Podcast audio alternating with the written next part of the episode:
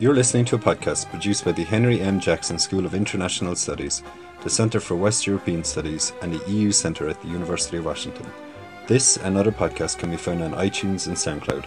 For more information, visit our website at jsis.washington.edu forward slash CWES EUC.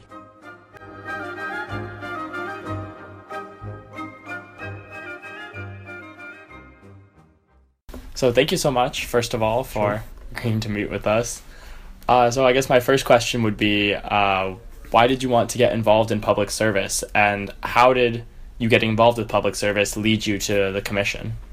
Okay, it, it, it that's a very good first question because, in fact, I wanted to do this, but up to a certain stage, I didn't know I wanted to do this. In other words, um, I got interested in this kind of job after eight years as a young, um, not consolidated scientist. So uh, I wanted to do marine science, and I was doing marine science.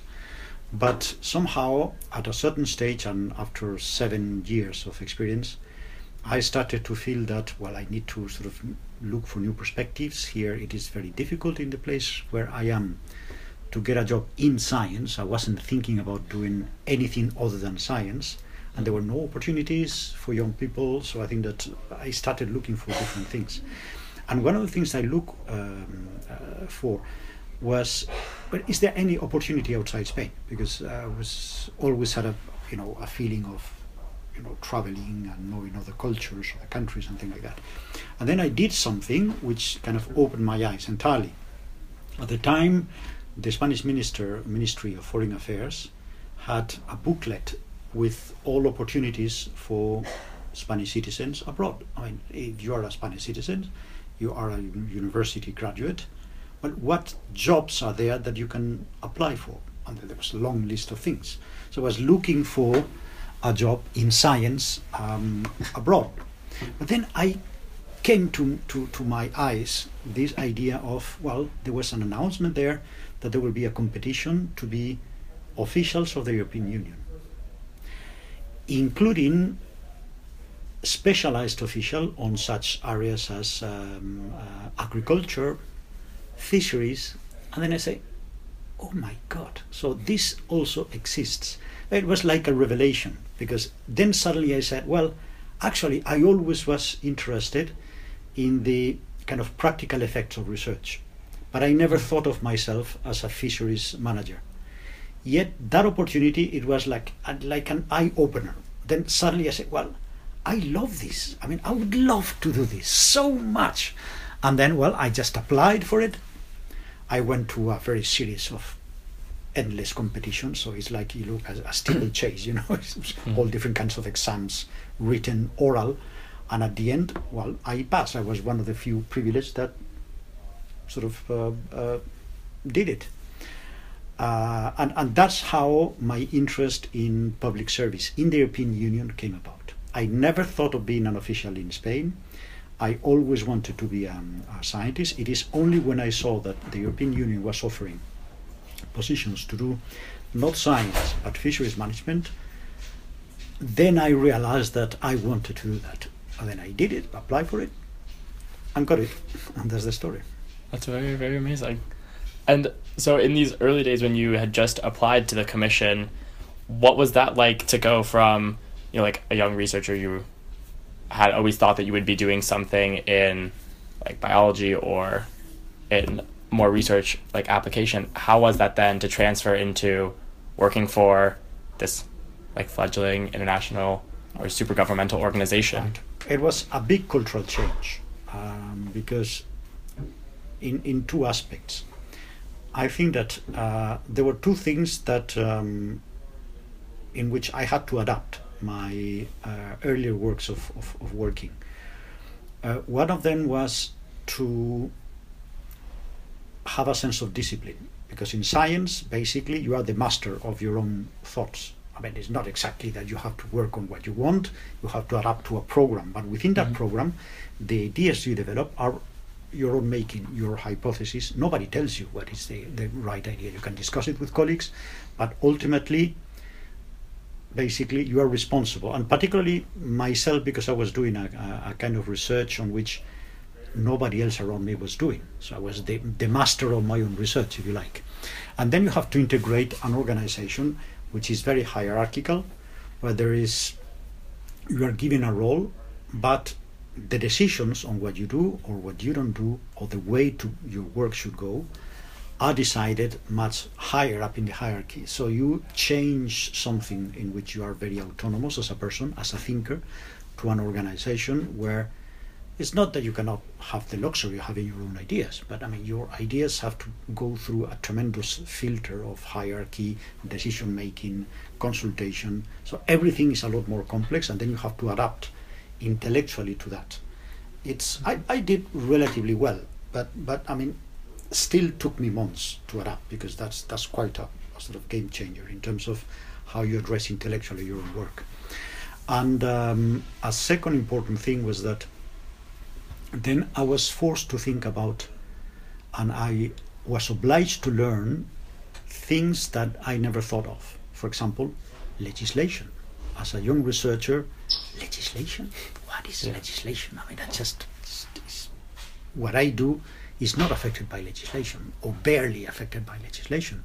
So I'm a, I'm a thinker. I'm, I'm a, i mean, uh, what is the rate of absorption of um, um, uh, nutrients by phytoplankton. That's not affected by legislation, but the work, the new work I had to do, it is affected by legislation. So you have you have to know how it works. I mean, but there it is very funny that my scientific background helped me a lot. Why? And this is a, a, a curious reflection. I mean, if you're a researcher and then you need to do a model of how this relationship works between the movements of the uh, uh, waters and the way in which phytoplankton and, and zooplankton concentrate, you have to do a physical model. Then you have to learn a bit physics. You have to know a little bit about mathematics to be able to represent that in, in, in a formula. You have to, to learn computer science, which at the time was you know something starting. Mm-hmm. Then to do your job as a scientist, you have to learn all the skills because otherwise you may be limited by your own lack of skills. So when I was there, I had to learn about legislation and what is the legal basis of what I'm doing because this is this is key. So I had to learn new things. But the good thing about my scientific background is that I was already accustomed to having to explore new areas of knowledge because I needed them. So when it, mm. I came to realize that, well, I need to know exactly how this European directive looks like and what it implies for my daily work. And in fact, that was my first job where there was to work in the preparation of a new European legislation. So you have to, you know, learn all the legal principles on which uh, this is based, all the uh, the the can do and cannot do as a result of European legislation. So, in that sense, I had to learn a lot, but my experience of as a researcher having to explore new areas of knowledge helped me a lot because I was accustomed to it. So I, I didn't have any kind of mental blockage to learn new things. And it's not that, oh, I'm not a biologist, that's all I know. No, I mean, you go there, you bloody have to work other things, otherwise you can't do your job. So that was, you know, that certainly facilitated my adaptation to the place. And working, like, as Spain has just, or was just, uh, like accepted into the European community at that time, was there specific challenges where then relay these messages and your work back to Spain or to explain? Yeah, well, I think that there is something that happens with every member state that joins the union. Well, I, I incidentally, I did not participate in the negotiations because when I was in Spain, I was a researcher. I was not part of the Spanish administration negotiating. Mm-hmm. And then after the Spanish accession, well, there was nothing else to negotiate. So I think I did not participate at all in those negotiations for accession. Mm-hmm. But then once inside it, I think perhaps one of the things that we have learned, that you have to learn, is that um, you are not there to work for your country. You are there to work for Europe. But I didn't have too much problem to adapt to this. Hmm?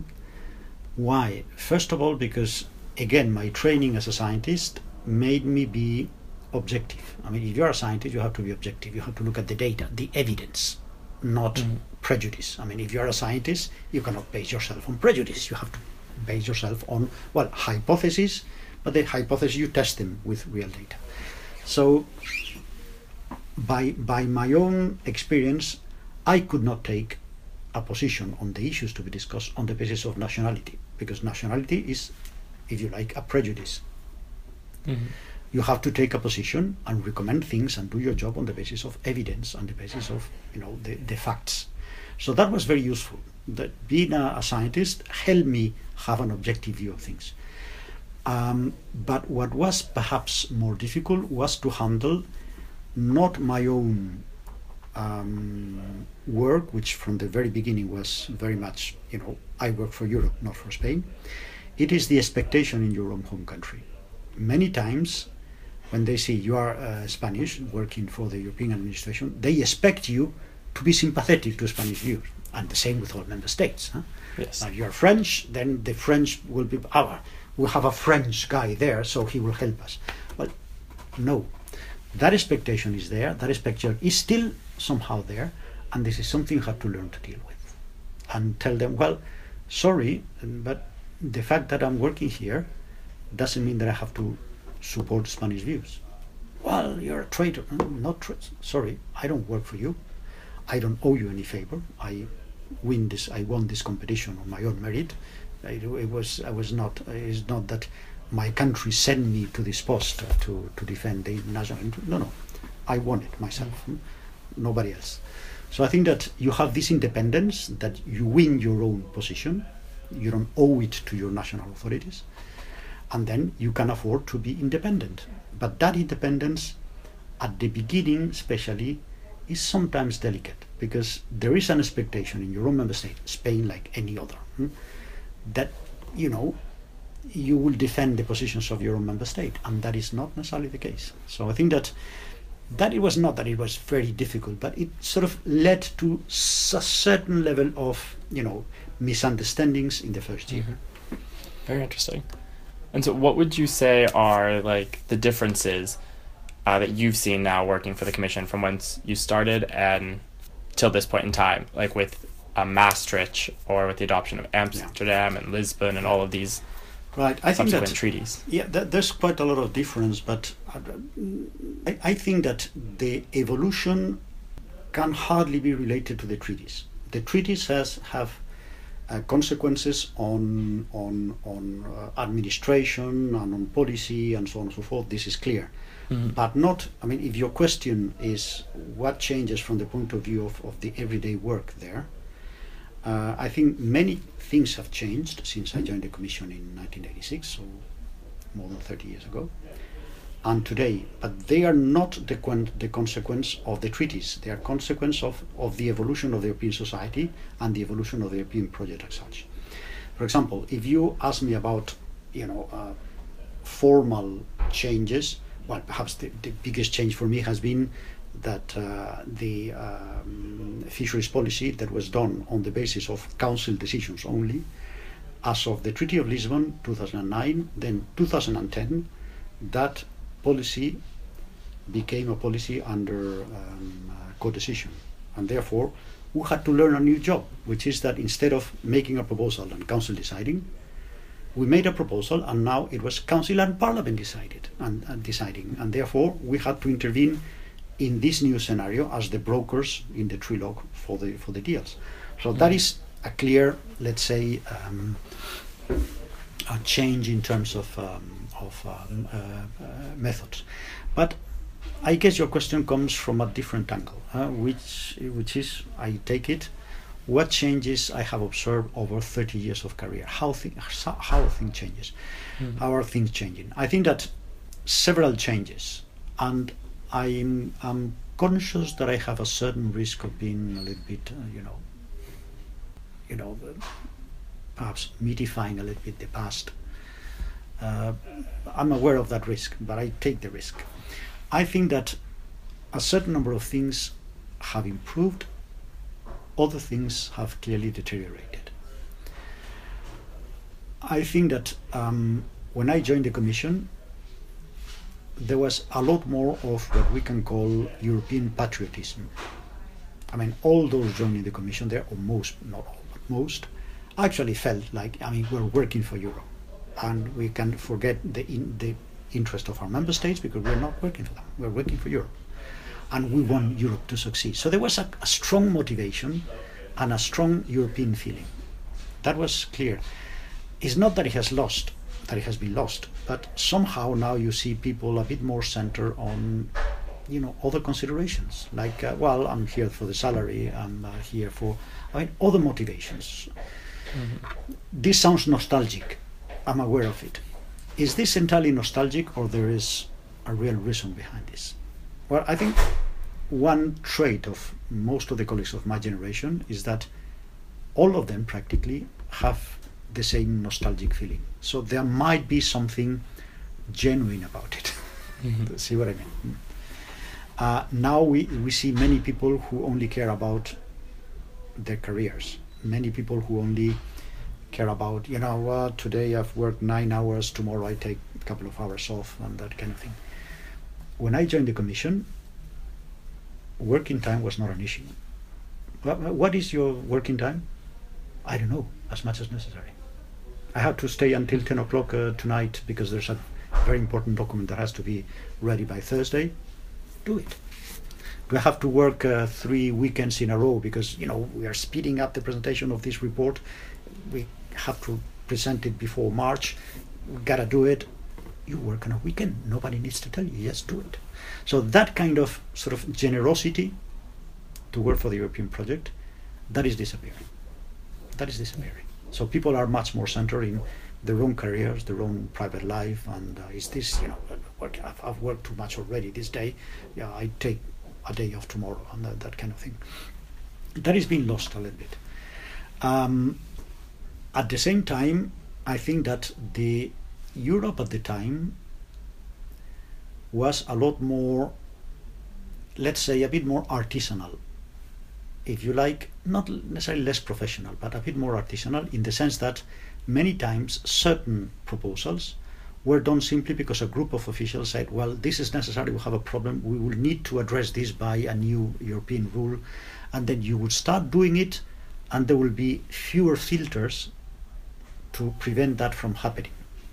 The result is that perhaps we took a lot of initiatives, some of them very good, some of them perhaps have contributed have contributed to this overall idea that Europe being overregulated mm-hmm. because there were fewer filters in the, now this has changed and uh, i think that we have so many more filters that it, it's becoming well perhaps you know a lot more difficult to, to, to do this just just to give an example you know uh, when i was young in the commission uh, we needed we didn't do any kind of public consultation to launch a proposal we didn't do an impact assessment to do it we just went and did it so that was I I remember this as you know this is more artisanal. A group of people have a good idea, they put it forward, and the system will not necessarily stop it, not always. Whereas now it is so difficult to get anything through the through the uh, the system because you know this public consultation. If if the public consultation says well half European citizens don't like this, just don't do it. Or, for example, if you do a, um, a socioeconomic uh, impact assessment, and uh, well, the assessment shows that this may have a certain negative effect, at least in the short term, on employment. Oh, uh, negative effect on employment, don't do it. So we have turned the system into a system which is, if you like, more professional because there's much more previous analysis, much more consultation, much more everything. But and and and, and that has advantages and disadvantages. The advantages is that we perhaps avoid making mista- certain mistakes and mm-hmm. we avoid in many cases overregulation. But on the other hand, some of the excellent ideas are killed when they shouldn't. So is this better or worse? Well, I mean, it's everybody's guess and call. Huh? So I think it's a question of pros and cons. Um, and then I think that other things that have changed is that the value of expertise has changed a lot. When I was there, being having expertise in your area of work was valued and it was an advantage. I mean, I was very soon, I started working two years in environmental policy, but then I joined fisheries policy. And of course, I had been a researcher for eight years working on marine science and fishery science. I knew that. I mean, that Yes. gave me an advantage. Mm, I felt at home because, you know, um, the tendency of the last few years is that you have to move people around because if people knows too much about the subject matter, the commission will try to take, you know, too much power, too much, um, uh, you know, it will dominate the debates too much with member states, delegations, something like that. So I have to mitigate that. So there has been really a real strategy to try to undermine the expertise of the commission services, which I think is tragic. It's very negative. And this was not the result of any um, uh, of any treaty. This was the result of a sort of general trend in the commission, in which the increasing uh, criticism that the commission was taking too much power, that the European life was too much dominated by those unelected bureaucrats in Brussels, that uh, Europe was overregulated, resulted in a specific strategy by most nations in Europe to try to cut down a little bit the power or the influence of the Commission. And the best way to do so is that you start moving people around. So I have, for example, uh, I don't know, we have now a compulsory mobility policy that makes it that, for example, the lady who has been responsible for all the legislation on the global fight against illegal fishing, I mean, she's done a magnificent work. I mean, she's part of the, you know, the small team of people who brought the European Union to the forefront of the fight against illegal fishing. Well, this year she has to move. I mean, you have an important asset. You have to move her because she's been five years in that post. She- We are on purpose giving up the expertise we have. To me, this is, you know, I'm nostalgic.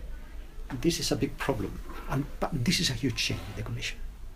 Do you feel like that has impeded the commission in being able to produce Yes. legislation? Yes, yes, and there's a clear example of this. You know, for example, that at a certain stage I attended certain meetings of the director generals because I had to replace my director general in those meetings. Mm-hmm. And in the middle of the financial crisis, you know what was one of the problems uh, presented by, um, well, the then uh, Director General for the ECFIN, which is the Director General responsible for financial affairs in the European Commission, uh, Marco Buti, an Italian guy. He said, well, I'm running out of experts on financial experts. The European Commission, in the middle of the battle, there was losing financial experts. You know why? Because the best trained people were either moved to other places because of this policy, or else they were uh, hired by banks in the city of London, paying them two or three times the salary of the commission. So at some stage, you see. Uh, and then even kind of the evolution of the working conditions and the salaries in the commission, which had been traditionally very good, and they were very good for a reason, basically to attract talent from all Europe. Now the conditions have been deteriorated so much that, for example, the commission can no longer attract brilliant people from the countries which are well off and where there's plenty of employment and well paid. I mean, getting, you know, good uh, competent people from Germany, from Sweden, is becoming increasingly difficult. Because if you, I mean, you're working in your in your member state, you have a job, your spouse has a job, and you are well paid, and then you are the kind of people, if you're a brilliant professional, that the commission wants you to work for the commission. Hmm. And if you don't pay well, these people will never come to Brussels. Now, the fact is that salaries are, you know, deteriorating, working conditions and so on. What happens? That there's almost no Germans or Swedes that want to join the Commission services. And this is a, a very negative trend. This has nothing to do with the treaties. This is a, a, a trend over the years that responds to the increasing perception that at some stage Brussels, the European Commission, as the you know perhaps key institution in Brussels, it has accumulated over the years too much expertise and too much influence, hmm. and then that is on purpose being cut down. So going back then to uh, working for the commission and working in fisheries, what would you say have been some of the more challenging issues that you've had to tackle in accordance to like fisheries policy? Well, basically one. I think when, when I joined joined the ranks of the uh, of the um, DG Fisheries, and particularly within that, when I joined in this was 2000, uh, the unit responsible for the management of internal resources, internal fishery resources, our management of fish stocks was a disaster.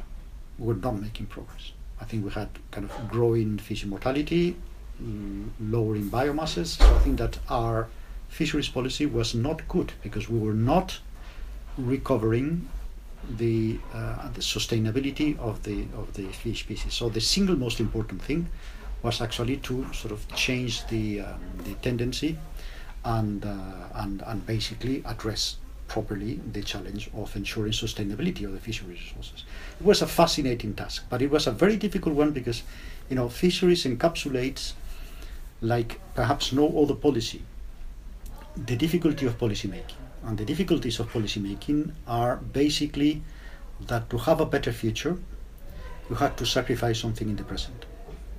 Mm-hmm. And then, how do you establish a system in which people are ready to accept certain sacrifice in the short term on the promise of having a better future? And uh, so that was the challenge. Hmm? Because basically, if you want to have healthy fisheries resources, there's no alternative formula to the classic one, which is that you fish less today, so you can fish a bit more tomorrow, or just you can still fish the same tomorrow. Because if you don't limit yourselves today, tomorrow you will fish less because there, was, there will be less fish in, in, in the sea.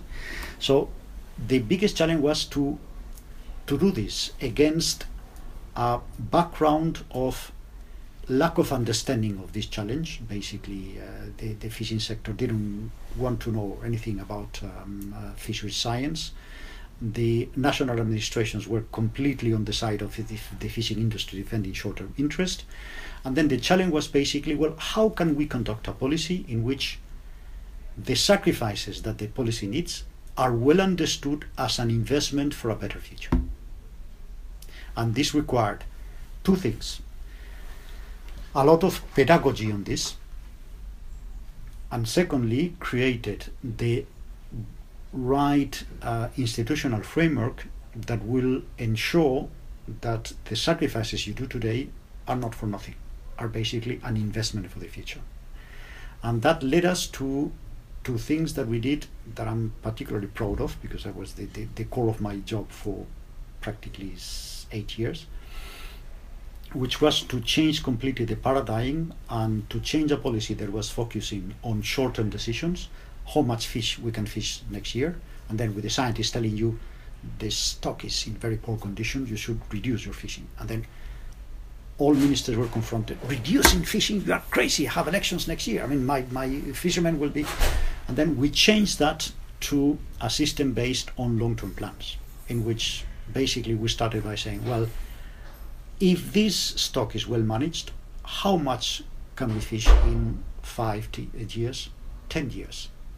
Can we establish a long term objective which has a big reward in terms of healthier fisheries and higher catches?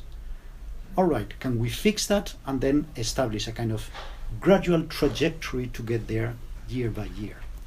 And with that, we could change the philosophy of, well, don't give him bad, bad news for next year. That was all it was discussed to, well, this is an investment. So there is a good reward in a few years' time. What you need, what we need to do next year is just a step in that direction, not just an individually, but news and, and, and, and unpopular decision for next year. It was that change of paradigm that that actually changed things. And then a lot of pedagogy to explain what is a long-term plan and why, if you allow me the kind of technicality, mm-hmm. why, for example, um, reducing permanent fishing mortality for the next 10 years doesn't mean that you have lower catch possibilities.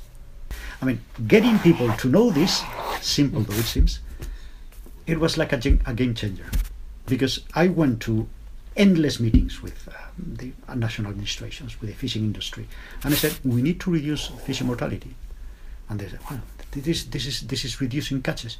No, reducing catches a little bit in the first years, and then this will recover, pick up, and in five, ten years down the line, you will end up fishing more than you fish today. And that was the game changer. I mean, difficult. Uh, we're not there yet, but actually we did change the tendency, and now the, what was a terrible tendency is now so much better. So I think that, uh, and that's my biggest sources of pride. I mean, if the, I did something, that was it. That's very impressive, and that does make sense to me. What would you say would be an area in fisheries that you still see that there is room for improvement? That if you could have another 30, 40 years, what would be an area that you would see yourself wanting to tackle? Well, I think that um, several ones. I think that um, one of them is certainly uh, fisheries control. And uh, I think one of the problems of our policy is that, I mean, this is about rules, maximum level of catches allowed, but then you have to translate this into real policy. And for the real policy, like in every policy in the world, you need compliance and you need enforcement. So in our policy here in, in, in the fisheries policy in Europe, we have a contradiction, which is that this policy is a full competence of the Union. So it's not member states who do this, it's Mhm. Brussels, it's Europe. But then when it goes to enforcement or to control of what fishermen do, that's exclusively national. So have a big discrepancy there because no matter, I mean, what the, what is the level of catches that you establish, then it's national authorities that have to control it. So if France, for example, have, you know, 10,000 tons of cod to fish in the North Sea, the authorities that have to ensure that the French fishermen fish 10,000 tons and not a ton more is not European authorities, it's French authorities. So that is national. And that represents a big problem because national authorities are always wary of controlling their nationals too much, while allegedly the neighbors don't control them too much. Mm-hmm. So that creates a certain contradiction that European rules are controlled by national authorities. And national authorities have generally and typically little incentive to be very hard on compliance with their own nationals if they are not sure that the neighbors will do the same. And they use every excuse to find out that, that neighbors are not doing the same. And the fishermen basically stir this up all the time. And uh, are you controlling me when you know the, my neighbors are not being controlled by the national authorities? What is this? I mean, are you uh, that kind of thing? So Mhm. that is a huge problem that we haven't been able to resolve it because you know this this competence on control is one of those things that the French call uh, competence régalienne. So it's a competence of the crown. So you know the, the, in the French system they call competences of the crown to these kind of competences that are impossible to delegate by the state. For example, the administration of justice, you know that that that, that kind of thing. Whereas, for example, agriculture, well, you can privatize it, but Mhm. certain uh, competences are considered as you know the core of the state. You don't delegate that to anybody, not even to Europe. And therefore, I think the control is considered by all member states as you know too régalien to be transferred to, to Brussels. And that is a problem. That is a huge problem because control is continues to be, despite all kind of initiatives to improve it, con- continues to be quite quite weak. And I think this is one of the big problems we still have. We our enforcement is not good enough. Then perhaps we have other challenges, such as, for example, ensuring the best possible quality in the dialogue among stakeholders. In over the last 12 years, we have developed regionalized approaches with a strong influence of stakeholder bodies, like the regional councils here in the, in the States. Mm-hmm. But I think there's still a very long way to go because these um, regional uh, councils, which are a way for stakeholders to get together, confront their different views, and make recommendations, some of them are starting to work relatively well, but some others are still, you know, uh, too confrontational in two senses. I think that uh, uh, some people still question the, the right of, of, of other nationalities to be there. For example, you know, the, the British, if there's a, a, a Spanish or a French fishing vessel fishing close to the west of Scotland, this is allowed under EU law. This is perfectly legal. Mhm. Yet, the Scottish fishermen still think, well, the French and the Spanish shouldn't be there. This is our waters. no? So I think there's a question of legitimacy, and then the dialogue is difficult. There's no trust, that kind of thing. And then we have also a very imperfect dialogue between, for example, the fishing sector and the environmental NGOs. Environmental NGOs are going through an a, a kind of radicalism against the fishing industry, which which it will probably calm down, but now it's at its peak, and and, and, and, and I think they are continually criticizing the industry, describing them as pirates, and, and describing fisheries as you know the worst possible activity in the world against the world's oceans. So I think that particularly certain NGOs are so hostile to the industry that the industry is absolutely hostile to the NGOs. I mean, they will kill them if they could. So I think that we haven't yet established a really good dialogue between the two more confrontational part, or the two more confronted parts of the of the stakeholders, which are the fishing industry and the and the NGOs. I think that at the end of the day, they have to understand each other. They have to cooperate. We are not there yet. I think this is also a huge challenge. And there's others, but I think um, Those are the main. tho- those two ones are close to my heart. Okay, very interesting. And as Brexit looms, which areas in regards to fisheries uh, would you see as most likely to be contentious? Well, I think that mm, there is one thing that is going to be extremely contentious, which is the terms of the divorce. Because the, with the UK within the Union, um, the question of whose fish is this has been resolved through the so-called relative stability, which is a kind of fixed formula to allocate fishing rights. And the UK has been a defender of this. So, I mean, you could say, well, now in the terms of the divorce, you apply the same formula, and that's how you divide up your, your fishing. Should be straightforward, but it's not going to work like, like that. It's not going to work like that because the Brits are conscious that continental fleets fish more in um, in British waters than British fishermen fish in, in in continental waters. So they say, well, I mean, these people are coming here and fishing our waters. So we kick them out, we will have a lot more fish. And the Brexiters actually have promised this. I mean, if, if you vote for Brexit, you will have a lot more fish. Well, is this going to be the case? Well, we have to negotiate those terms. But one thing is the waters, and another thing is the, the fish that swim in it, and which, uh, unlike the limits of, of the waters, they are not stable and they just move around. So the same cod that you know today, the the UK will claim as well, this is a British cod. Well, sorry, the cod tomorrow has been swimming into French waters and it's no longer a British cod; it's a French cod. So I mean, whose code is that? So that is that is complicated. Then I think that the difficulty here, and this is going to be a hell of a difficult negotiation, is that the UK will have to respond to the high expectations of their uh, fishing industry, which massively voted for Brexit, on the expectation that upon uh, uh, Brexit they will have a lot more fish for them. But then you ask the rest of Europe, well, we have divided the resources, whether they were in British or in other waters or in shared waters, and the Brits, for more than 30 years, they have been happy and they have defended the kind of allocation we have. Why should they be given more fish than that when they? Uh, well, because some Brexiters actually promised this to the un- industry. Well, well, sorry, that is their problem, not ours. Why should French, Spanish, Dutch, German fishermen have to lose fish because of the promises of the Brexiters? I mean, why? What is that written? Where, where is that written? Nowhere. So that's going to be extremely difficult. That the Brits will have to capitalize Brexit to obtain more fish, and continental Europe is not necessarily going to agree with that. But why? I mean, you keep your own waters, but that doesn't mean more fish. Because the same the same fish that you can fish in uh, in British waters, if you don't no longer have access to British waters, that fish you can catch it in Irish waters instead. hmm So limiting access to waters doesn't limit access to exploit that species. And then another question, which is that the common fisheries policy has been basically when the on the occasion of the British accession, it was somehow a deal.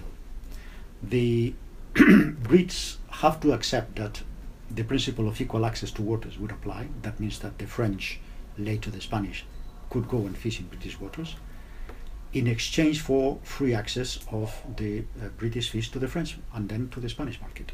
So it's a deal access to waters, access to markets. Mhm. So if the Brits now insist we want to recover our waters, fine, then you can be absolute 100% sure that the French and the Spanish are going to say, okay, you want to your waters only for you, you want to kick us out of your waters, then I kick you out of my market.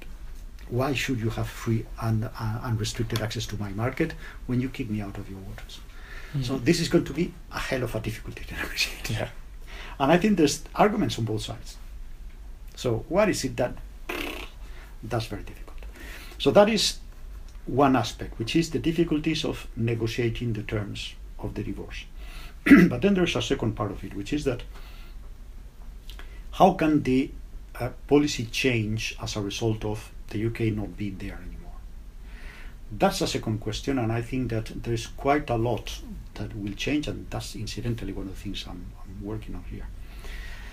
Um, the loss of the UK it represents a, an important game changer. You have to take into account that, for example, the latest reform of the common fisheries policy, the one that was that it was my job for the last five years, and I did this since 2009 to 2014. In this reform, largely we incorporated two questions, the two most innovative ones, that the UK wanted absolutely. One of them is regionalization, to take many technical decisions away from Brussels and down to cooperation through member states. So was that regionalization was a must for the UK. We did it for them because other member states didn't want to, but at the end of the day, we did it. And also the policy against discarding, which was one of the reasons why in the UK the common fisheries policy was so unpopular, and uh, you know with, with uh, Eurosceptic politicians. Uh, uh, showing you know the level of discarding of good fish as the as the ultimate proof of the nonsense of the common fisheries policy.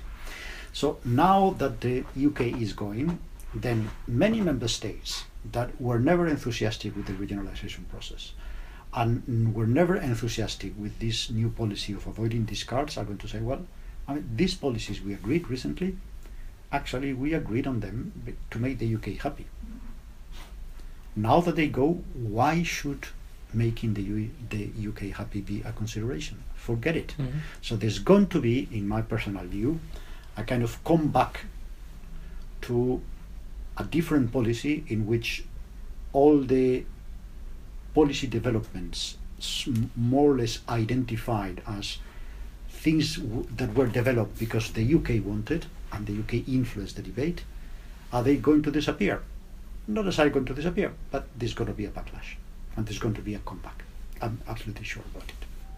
So, will regionalization of the policy suffer? Possibly. Will the um, questioning of discard ban uh, increase? Absolutely. is going to be even more questioned as the UK goes. And uh, certain other, you know, questions of the um, of the um, uh, of the traditional common fish policy change. Well, there's one thing that might actually change dramatically too, which is this basic agreement on how to distribute the cake among European nations. That is the so-called relative stability, and it's nothing but just a fixed formula to allocate fishing rights. That is a- Mhm. You establish, for example, that the quota in the North Sea uh, will be 25 year, 25,000 tons next year. Those 25,000 tons, you know that there's a fixed formula that tells that 10% of this is for Germany, 15% is for France, uh, 25% is for the UK, and that's fixed. It doesn't change. So it's only the absolute amounts, not the percentage. Mhm. But then now that the UK leaves, if the UK gets its share as corresponding to this formula, then perhaps things may not change. But if the UK gets a percentage of the future allocation of common uh, resources that does not correspond to this, then member states will say to the internet, well, sorry, but in this negotiation we had to give a little bit more of this percentage to the UK as part of the negotiation, and I lost it for my percentage. Whereas, for example, other member states did not lose anything. So we need to, I mean, this alters the status quo. Mhm. I mean, just imagine, for example, in very simple uh, figures, that you know the United Kingdom has you know, 25% of quota in the North Sea, and it is agreed in the divorce, in the terms of the Brexit, that they should have well, 40%. So they win 15%. This 50% they win, it will be lost by everybody else in the North Sea. So the Germans, the Dutch, the Belgians, the French, the Danes, they will say, I'm losing God here. Whereas, for example, in the Bay of Biscay, France is not losing anything because the, the Brits don't fish in the Bay of Biscay. And they will say, well, but we had a status quo, and the ones who are paying the bill of Brexit is ourselves, where the French and the Spanish are not paying anything, or the other way around. So this may call for a rediscussion of the status quo in terms of allocation of fishing rights. So if the basic understanding of fishing rights that is, you know, solid as a rock for more than 30 years, if that is modified by the uh, Brexit negotiation, this will have consequences internally also beyond the UK because mm-hmm. member states will question the effects of that breach of the status quo in their own national interests. And this may require a renegotiation of those allocation keys. And then, as the French say, on est parti pour la gloire, because that's going to take years, endless negotiations. And do you see the e- the EU now, since Brexit has happened? Do you think that it will move more towards an ever closer union? Fortunately, not necessarily so. I think that there is certain reasons in favor of that, but some reasons against. But I think that whether this happens is, is not something that is written already. It's something that will depend on the evolution. I think there's there's a, a clear, you know, um, example that I use like to use. For example, trade. You know, trade is not universally recognized as, as a good thing in Europe. Free trade, I mean, you have the Dutch, who are traditionally very much for free trade. The Swedes also free, free trade. But then you have the French, which are almost philosophically opposed to, to, to free trade. Uh, you know that uh, Marine Le Pen, the leader of the Front National, she has started Mhm. already the presidential campaign by saying, among other things, if you want to kill TTIP, vote for me. It's like, you know, got to kill everything in terms of for, or you want to kill this agreement with uh, the CETA, the, the free trade agreement between Mhm. the EU and Canada, vote for me. I'll kill it. Uh, so I think that that's the two. Then, I mean, is is Europe getting more united on this? I don't think so. And there can be two two tendencies there. hmm? For example, imagine that now the UK, when the uh, free trade is, is negotiated, they successfully start signing uh, free trade agreements with other countries. For France, it may be okay, fine, they can do whatever they like, I don't care. But the Dutch will say, okay, come on, what is it? They leave the union and they start, you know, signing trade agreements like mad, whereas here in the union, if I stay in the union, those bloody French are going to block all free trade agreements. So you do much better trade agreements if you're outside than inside. If the Dutch, the Swedes, or whoever else actually think like that, then this is not going to increase cohesion in the in the union. On the contrary, it's going to be a force for dispersion and, and a force for uh, for uh, basically um, further deterioration of the of the of the unity of Europe. So depending on, on but but on the on the other hand, if the agreement with Canada goes ahead, if we continue making progress on TTIP and so on, which is well not probably dead from the other side of the Atlantic, then yeah, then the Dutch will be happy. Yeah, no, no, it's better to stay here. But then how is this going to play with the French? I mean, will the traditional French opposition for free trade increase? So, in in the two situations, you can have different member states increasing the, the, their dissatisfaction with the union. If you make a lot of progress on trade, you will make the Dutch happy, the French unhappy. If you don't do any uh, progress on trade in the union and the UK independently does, then the French will be fine, but the Dutch will be unhappy and will be thinking about just just leaving and perhaps joining the UK in the free trade um, uh, uh, uh, policy. So that is why it's not straightforward that the UK leaving, it will translate into uh, a better, a better, a much better policy. And I think that the question is that to some extent the UK is not exactly alone. Mm? Although I think that the position of the UK is more consistent. Then you have other countries that, you know, probably are um, take positions closer to the UK, but in some c- cases it's not necessarily something very consolidated. It's not part of the tradition of the country. I mean, take Hungary now. The Hungary is, is that guy Viktor Orban is, is prefer not to qualify it because this has been registered. but but is, is it that Hungary is necessarily as Eurosceptic as, as Britain? No. I mean, they have a government that now is very Eurosceptic, but there will be another government who will be much more pro-European. It's, it's like um, it's the, the country is not necessarily Eurosceptic as, as, as such, but the, but the UK is. The UK is, you know, philosophically uh, Eurosceptic. They have Mhm. always been, always been. They will always be. So, so it's, it doesn't matter what government is there. I mean, they will be Eurosceptic.